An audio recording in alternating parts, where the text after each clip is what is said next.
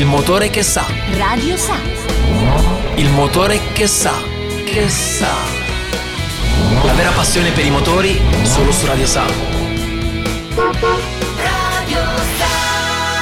Bentrovati con il motore che sa, torna con noi Matteo Panini. Ciao Matteo. Ciao, ciao Filippo e ciao a tutti gli ascoltatori. Ben ritrovati. Allora, oggi Matteo parliamo di un argomento che attrae, perché quando si parla di velocità è vero che le auto storiche sono belle anche quando si fanno le sfilate, quando si va a velocità moderata, però la velocità e il record è una cosa che in tutte le scuderie, in tutte le aziende, comunque c'è sempre stato l'interesse, eh? giusto? Allora, noi diciamo che l'uomo in generale è sempre stato attratto dalla velocità e pensiamo già che già prima del 1900 l'uomo ha tentato di battere dei record, che poi parliamo di velocità terrestre, velocità su rotaia, velocità con l'acqua, velocità con gli sci, l'uomo ha sempre cercato perché comunque eh, la velocità intesa anche come eh, frazione tra, tra, tra, spazio e fratto tempo si porta poi dietro anche un, un, sacco di altre cose, cioè non è soltanto il numero secco che viene fuori da, da, da, dalla prestazione, però noi dobbiamo sempre pensare che quando ci si accinge a fare un record di velocità eh, il mezzo o tutta diciamo, l'organizzazione è un'organizzazione che prevede, specialmente poi negli ultimi tempi, un grandissimo apporto di tecnologia. E, um, abbiamo già parlato di questa cosa, cioè del fatto di, dell'evoluzione e del continuo infrangere record. E quando tu infrangi un record, quindi vuol dire che ti metti in una sorta di eh, mentalità di comunque fare sempre tanti piccoli miglioramenti da andare a provare, lì c'è l'evoluzione. L'evoluzione porta al progresso ed è chiaro che l'uomo comunque dalla velocità è sempre stato attratto, cioè nel senso che noi, eh, io penso che anche i tempi, quelli che non abbiamo mai, che non abbiamo potuto vedere, che erano quelli dei primitivi, cioè l'uomo per poter sopravvivere una volta che aveva dato la clavata all'eventuale animale doveva correre il più velocemente possibile. Quindi io penso che la velocità eh, fa parte proprio della nostra vita. Poi dopo ci sono tutte le declinazioni, noi purtroppo, dico purtroppo per, così per, per, cercare anche un po' di sdrammatizzare, vivendo nel mondo delle automobili è chiaro che noi lo chiamiamo il nemico amico, perché alla fine è il cronometro quello che ti dà tendenzialmente, quindi può essere molto amico quando fai dei buonissimi tempi, può essere il tuo nemico quando si dimostra che sei palesemente eh. lento. Quindi eh, come dicevamo prima, allora, si parte là, il record di velocità, eh, quali sono state le, le, prime, diciamo, le prime vetture ad aver iniziato a fare questi studi? Perché poi ci sarà anche l'evoluzione dell'aerodinamica, perché deve andare di pari passo. Allora, guarda, eh, la, la cosa bella è questa che siamo partiti con delle auto e oggi tendenzialmente non sono quasi più automobili, però la cosa interessante è che dobbiamo iniziare a dare dei paletti, cioè per capire intanto quanto può andare forte un uomo. Allora, noi eh, abbiamo, avuto, abbiamo anche il piacere di vivere in un'epoca molto attuale e quindi eh, partiamo subito dall'uomo più veloce del mondo. Eh, come ho già detto prima, stiamo parlando di un eh, dato che è sostanzialmente la, la, la, il risultato che viene fuori dalla percorrenza diviso il tempo che ci metti chiaramente l'uomo più veloce del mondo che noi oggi abbiamo avuto il piacere di, di conoscere è Usain Bolt, esatto. che ha fatto questo record nel 2009, ha, fatto, ha corso i 100 metri e li ha corsi in 9 secondi e 58. Cosa vuol dire? Vuol dire che trasformati nella formula lui ha fatto i 37,58 km all'ora. Eh, io e te siamo più o meno Correndo correndo. Io e te più o meno siamo coetanei. Senza il più o meno. Quando tu ritiravi il ciao da, da Fava, esatto. che era tutto bello inchiodato con tutti i suoi, tu lo mettevi a manetta e per legge non doveva superare i 40 km all'ora. Okay. Quindi questo ci dà l'idea di quanto di, correva forte, di quanto, di quanto corre forte. Di quanto potrebbe correre. È chiaro che questa espressione di, di prestazione è chiaramente in uno spazio molto limitato cerchiamo di vedere un, una cosa un po' più eh, diciamo eh, lunga. Okay. Prendiamo la maratona. Okay. Maratona che sono 42,195 metri, il record sempre di velocità umana, quindi stiamo parlando di velocità che viene definita terrestre. Quando si parla di velocità terrestre vuol dire che tra il mezzo, che poi sia una macchina, che sia un uomo, ci deve essere il collegamento tra lui e sostanzialmente la Terra. Ok. E allora il record l'ha fatto questo keniano che nel, eh, adesso oltretutto mi, mi, mi, sfugge il nome, quindi scusate, ma perché non, ho tutto qua scritto, quindi faccio un po' fatica. Comunque, il record è in maratona e questa persona ha corso in 2 ore e 02. Cosa vuol dire 2 ore e 02? Che per due ore, virgola, eh, pochi, pochi, ha corso i 20,81 km di media. Quindi è la media, attenzione, è la media. Esatto. Quindi, vuol dire che è andato molto di più. Esatto, cioè vuol dire che in una maratona tendenzialmente eh, vuol dire che tu puoi avere dei, dei, momenti in cui sarai andato sicuramente ai 18 e ai 19 o ai 25. Esatto, quindi insomma, e questo è già un po' il, il, il, ehm, la condizione. Cos'è più difficile delle due? Poi dopo eh, andiamo nel mondo della meccanica. Okay.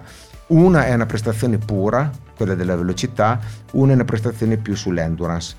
Ehm, sono due cose molto diverse, ritengo che però quella dell'endurance, cioè quella di avere questa prestazione così costante e, ehm, e per, così tan- per, così tanto tempo, penso che sia qualcosa di assolutamente fantastico. Cioè pensare che un uomo, l'uomo non è nato per correre come non è nato per nuotare, quindi pensare che un uomo per due ore corra ai 20 km all'ora di media eh, è comunque un grandissimo risultato. Abbiamo aperto una parentesi sulle qualità che una persona umana può avere allenandosi e battendo dei record, ma adesso chiaramente entriamo, entriamo nel nostro campo, ovvero nel campo meccanico, nel campo dei motori e sicuramente almeno una volta nella vita avrete visto un eh, record di velocità di un'auto. Matteo, Parlaci un pochino, iniziamo magari andando un pochino indietro e quali sono stati i primi, i primi a tentare questi record. Allora, noi dobbiamo fare un piccolo collegamento tra eh, quello che abbiamo detto prima, cioè il record che hanno fatto queste persone a piedi, quindi Bolt e, e Kip Koge, che è stato questo, loop, questo maratoneta, ehm, perché chiaramente la corsa a piedi è arrivata, cioè a parte la scarpetta siamo arrivati lì. Quindi l'uomo aveva capito che aveva bisogno di attrezzi per iniziare ad andare un po' più veloce per sfruttare un po' quello che è un po' la fisica. Chiaramente il primo attrezzo che ha eh, motorizzato e civilizzato l'uomo è stata la bicicletta. Allora noi oggi abbiamo due record interessantissimi. Il primo è eh, la bicicletta più veloce del mondo, siamo nel 2018 eh, e abbiamo fatto i 296 km all'ora. Attenzione, davanti alla bicicletta c'era un dragster che viene definito in gergo spaccavento. Esatto. Perché è chiaro che deve, deve tendenzialmente, però già insomma io dico che se anche il dragster è davanti a noi bisogna sempre andare ai 296 all'ora con la bicicletta. Siamo in Olanda 2018 e questo signore si chiama Fred Rompel. Quindi senza aiuti? No, no, no, questo con l'aiuto, con lo spaccavento. Senza... Dico, ma senza aiuti solo con pedalando? Solo pedalando. Certo. Poi se volete andare a vedere ci sono tutte le, anche le storie dei rapporti che sono certo. veramente mostruosi perché qual è il problema a 296 all'ora? Che la velocità di rotazione della ruota non ti può far girare le gambe a 296 km certo, quindi ci, devono, ci vogliono delle demultipliche. Togliamo lo spaccavento, andiamo via senza spaccavento, andiamo via tra virgolette come se fosse eh, sulla nostra ciclabile che collega esatto. Modena a Vignola e un signore sempre olandese eh, Sebastian Berkbolv, eh, nel 2013 si è permesso il lusso di fare i 134 km all'ora. Quindi vedete che eh, l'uomo inizia a capire che eh, con la sua fisicità può tendenzialmente utilizzare degli strumenti che gli permettono di andare molto più veloce. E giochiamo, facciamo una piccolissima parentesi perché anche l'Italia detiene un suo piccolo record. C'è, sono, c'è, questa coppia di fratelli che voi secondo me avete visto e li vedete spesso che fanno il, il, KLM, questo sci lanciato, che sono tutti vestiti, sembrano degli astronauti e lì stiamo intorno ai 250-260 km all'ora. Sugli sci. Sugli Attenzione, sci, eh, sugli quindi... Sci. E, mh, tengo sempre a precisare, come vi ho detto prima, che non è una prestazione che tendenzialmente è buttata lì, cioè ci sono sempre delle condizioni perché intervengono poi delle dinamiche che dopo diventano molto complicate, come tu dicevi prima, eh, a un certo punto andando comunque così veloci si creano de- delle condizioni fisiche che sono al di fuori di quello che è la nostra normale attività e quindi mh, tutto viene sempre molto ricercato e tendenzialmente studiato sempre diciamo al computer, siamo, siamo comunque in un campo assolutamente molto interessante. Quindi allora eh, siamo andati dai 37 di Usain Bolt, siamo già arrivati ai 254, è chiaro che oggi dopo si parla di velocità terrestre. Allora noi abbiamo due tipi di record. Il primo è quello che può essere definito per una vettura stradale. Ok. E l'altro invece sono i record di velocità puri, sempre però terrestre. Allora, la cosa interessante è che quando si parla di velocità di una vettura stradale, cosa vuol dire vettura stradale? vuol dire che comunque la macchina deve essere costruita in almeno 20 esemplari.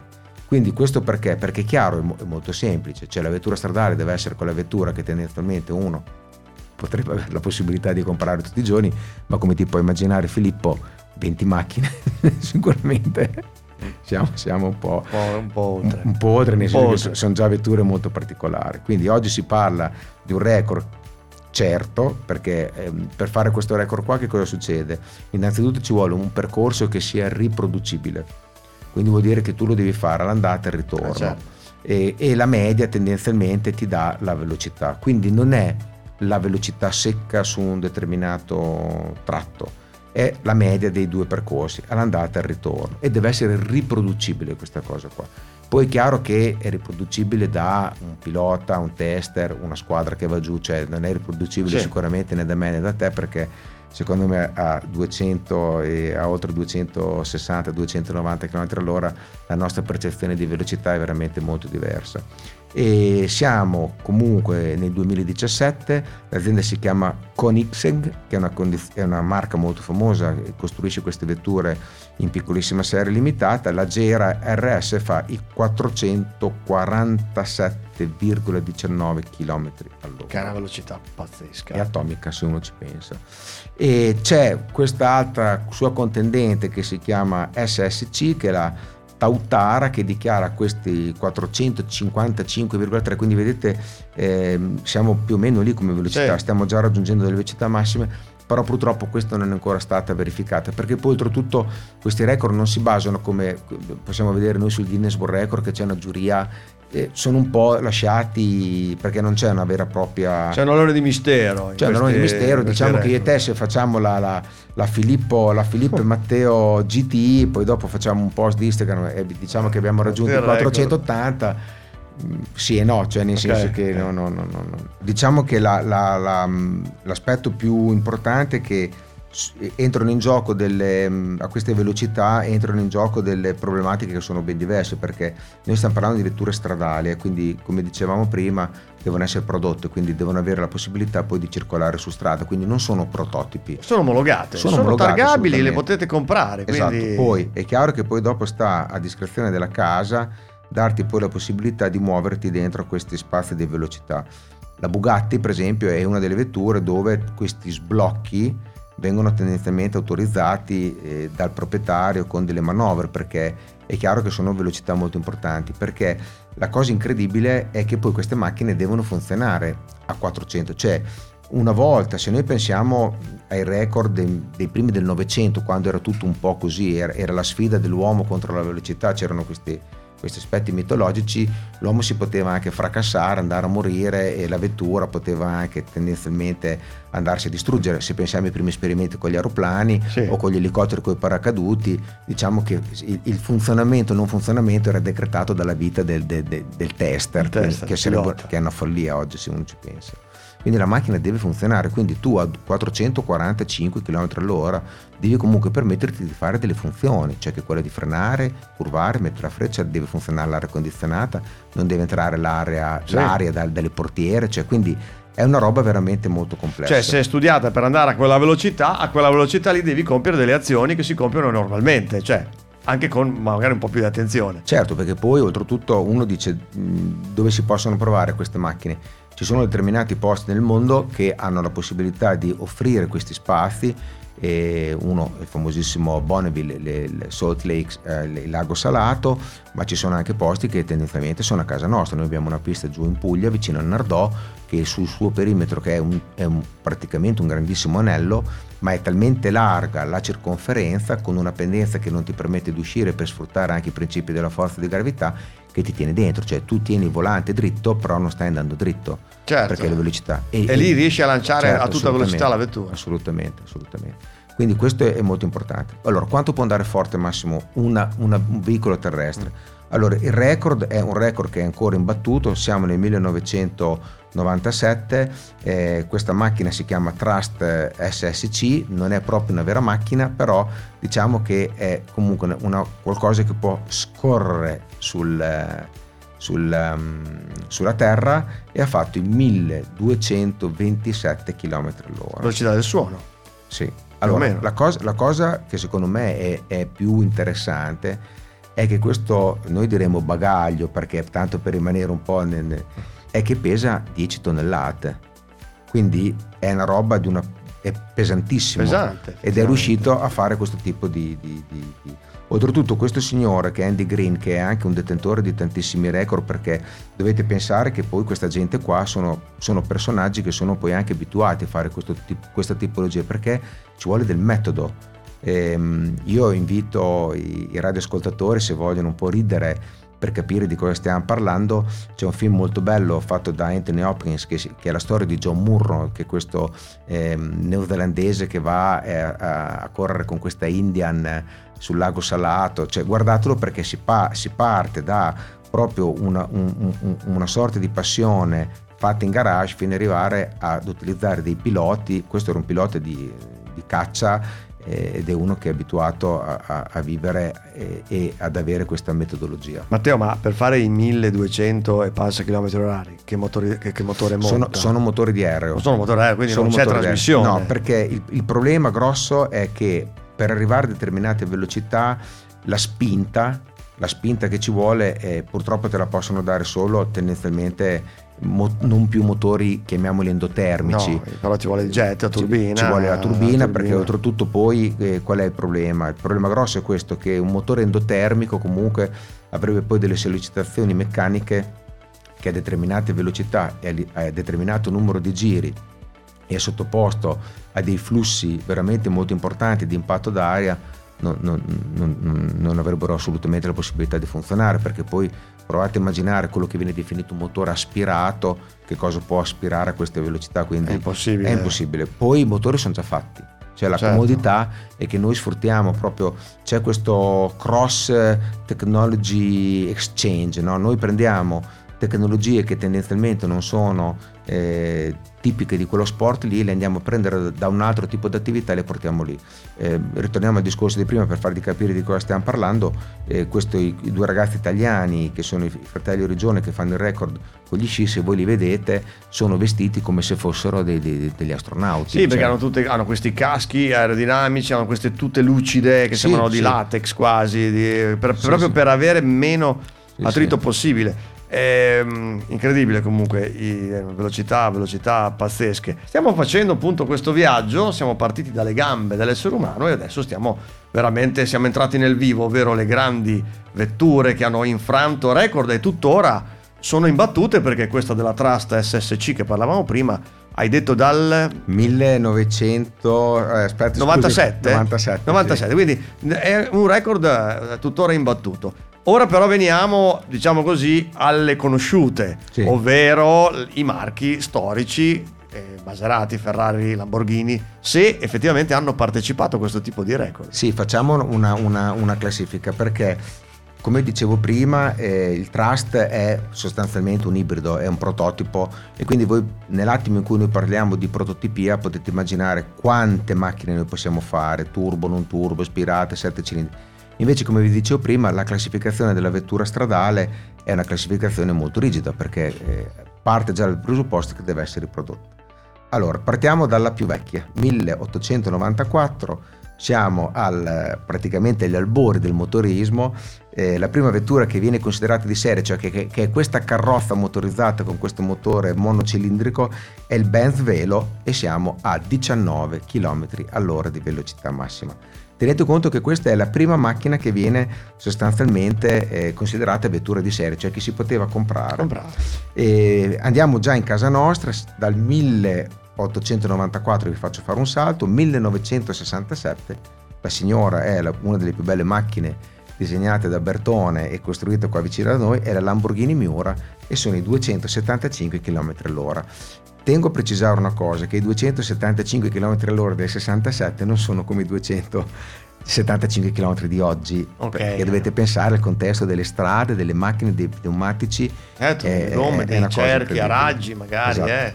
Poi, e, e qua iniziamo già a essere molto vicini a quello che viene considerato una vettura molto prestazionale.